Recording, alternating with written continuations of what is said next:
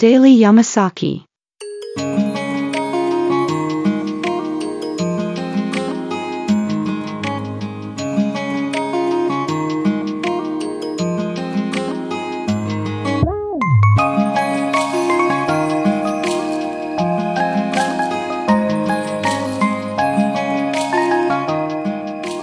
系ポッドキャストデイリーヤマサキでは山崎さんことマッさんの日常感あふれるおじさんエピソードをお話しするプログラム約10分間です。ヒアウィーゴー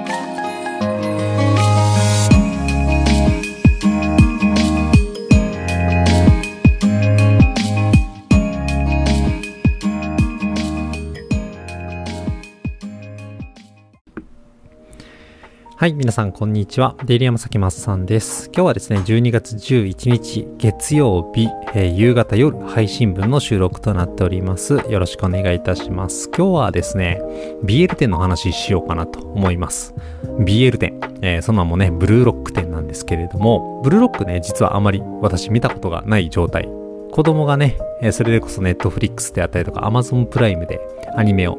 見たことがあるんですが、えっ、と、長女がですね、ブルーロックすごい好きだというところもあって、たまたまね、石川に帰ってきた時に、高林坊大はですね、まあ、こちらでいう百貨店なんですけども、デパートのね、8階催事場でやっているということもあって、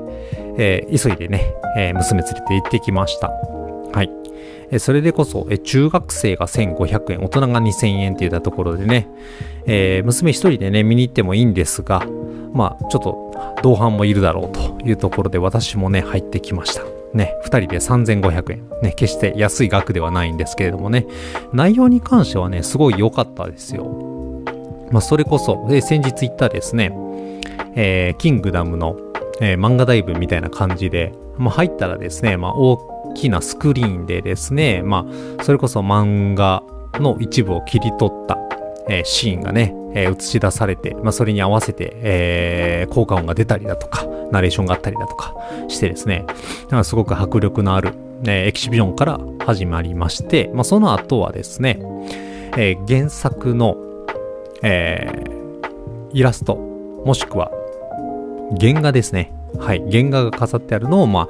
えー見ていくといったところになります。最近の漫画ってそれでこそ、あれじゃないですか、こう、パソコンで描く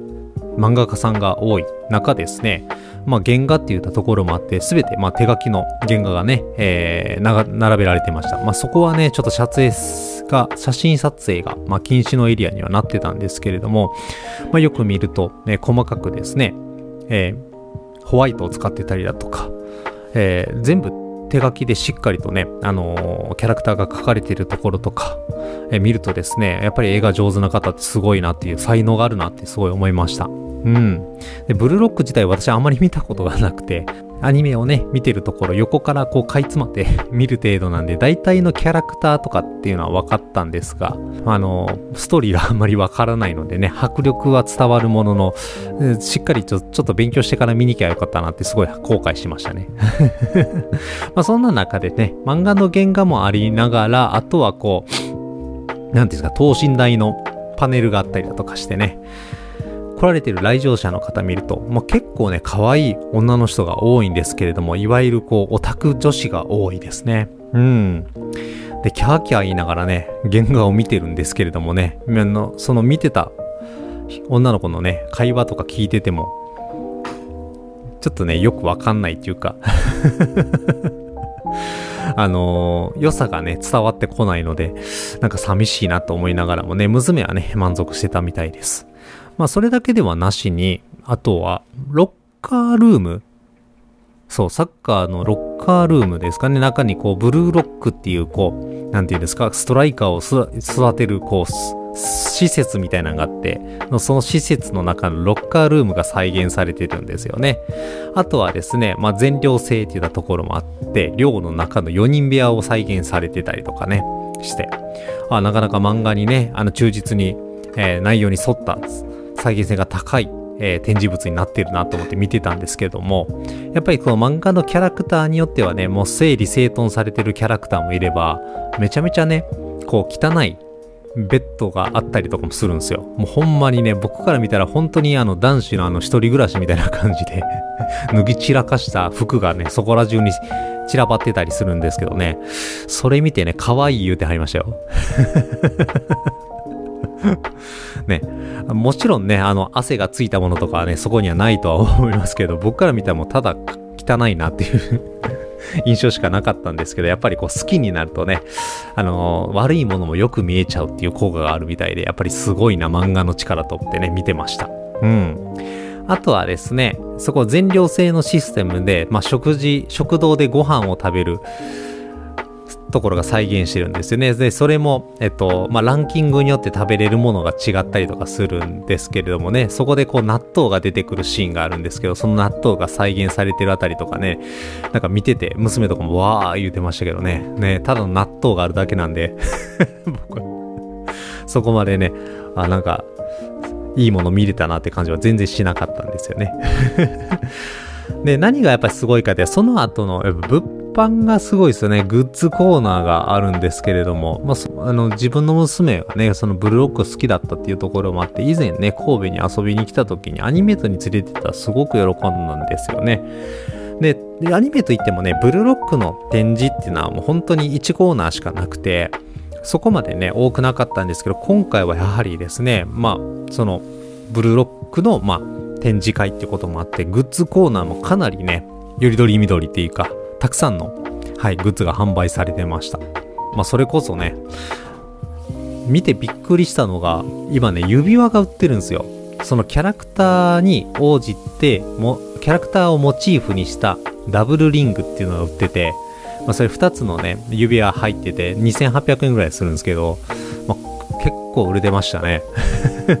まあ、その推し活じゃないですけどね、推してるキャラクターのものを身につけたいっていうところからね、多分できてるんまあ、できてグッズ化されてるんだろうなって思ってはいるんですけれども、まあ、その他に、まあ、アクリルスタンドがあったりだとかね、まあ、よくあるクリアファイルがあったりだとか、もっと面白かったのがね、なんかこの、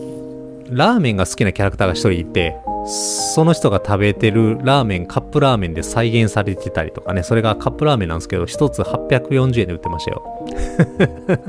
めっちゃもったいないなと思いながらね、なかなかね、ちょっとネタで買おうかなと思ったんですけど、言うてもね、一回食べたら終わりなんで、それはちょっと買わなかったですね。はい。娘もそれこそ、えっと、缶バッジ、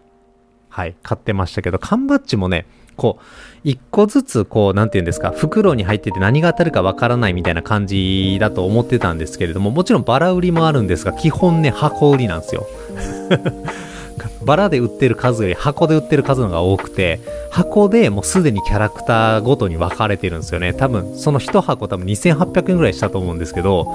それをポコポコこうってって貼りましたよ。うん。やっぱり好きになるとね、あのー、まあ何でも、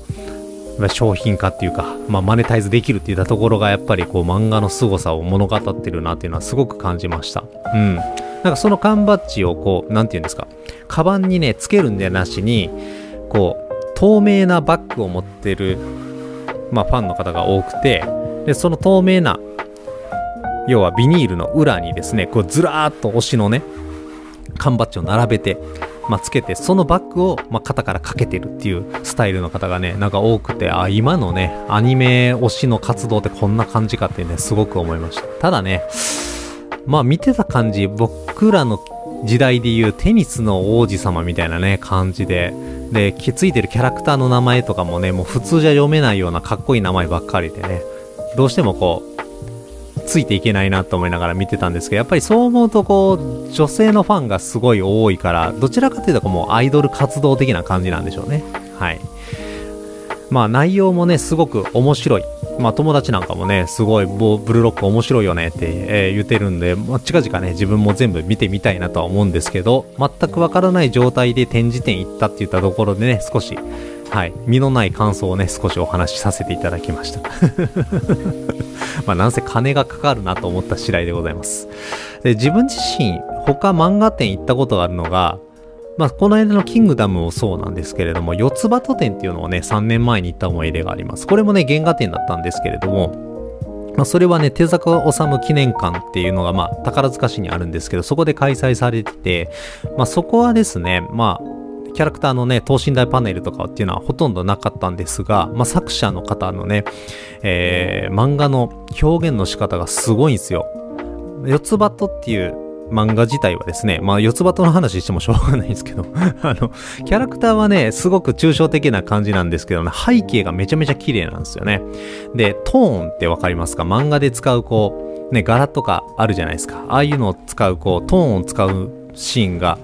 あるんですけど、四つ葉とはね、それこそトーンの柄がね、一つか二つぐらいしかね、使ってないんですよ。ほ、ほとんどがね、もう手書きでね、それこそ柄とか全部つけてて、すごい細かい原画が展示されてるのはね、ものすごく感動した覚えがあります。はい。ね。ブルーロックの話しろよと思われるかもしれませんけどもね、四つ葉と店もね、たまにこう全国回ってやってるので、もしやってたら一度見てみたいななんて思ったりもします。はい。というわけで今日はね、漫画店行ってきたっていうお話をね、えー、少しさせていただきましたけど、皆さんもですね、えー、原画展だったりだとか漫画店ね、えー、おそらく足を運んだ方もいらっしゃると思いますので、ここ良かったよとかね、この漫画店すごい良かったよっていう話がありましたらね、ぜひお便りいただければ嬉しいなと思っております。えー、この番組デイリー山崎の X のアカウントございます。ご意見ご感想ありましたら、えー、ハッシュタグデイリー山崎とつけてつぶやいていただくか、ダイレクトメッセージもしくはリプライお待ちしております。えー、またお便りフォームをご準備しておりますので、お便りございます方はこちらからのご投稿もお待ちしております。各種プラットフォームで、配信しておりますので、そちらのフォロー、並びにレビューもお待ちしておりますので、どうぞよろしくお願いいたします。はい。ね、漫画って読み始めたら止まんないですよね。僕も最近、その昔ね、ちょっとこの番組でも話させていただきましたけど、ジャンププラスでずっと推しの子であったりだとかね、怪獣8号とか読んでて、えー、面白いなと思ってはいますが、ね、あの、本当に時間忘れて読んじゃうところはね、なんか終わってみるとなんか他のことに時間使えばよかったなって後悔することも多いんですよね。はい。皆さんのおすすめの漫画あったらね、また教えてほしいなと思っております。それでは、今日はね、この辺で、えー、お別れさせていただきたいと思います。また次回の配信でお会いいたしましょう。それでは皆さん、バイバイ。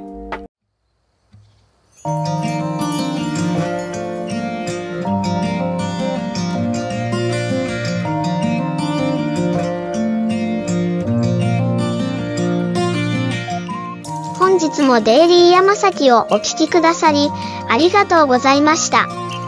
また次の配信でお会いできるのを楽しみにしております。Have a good time!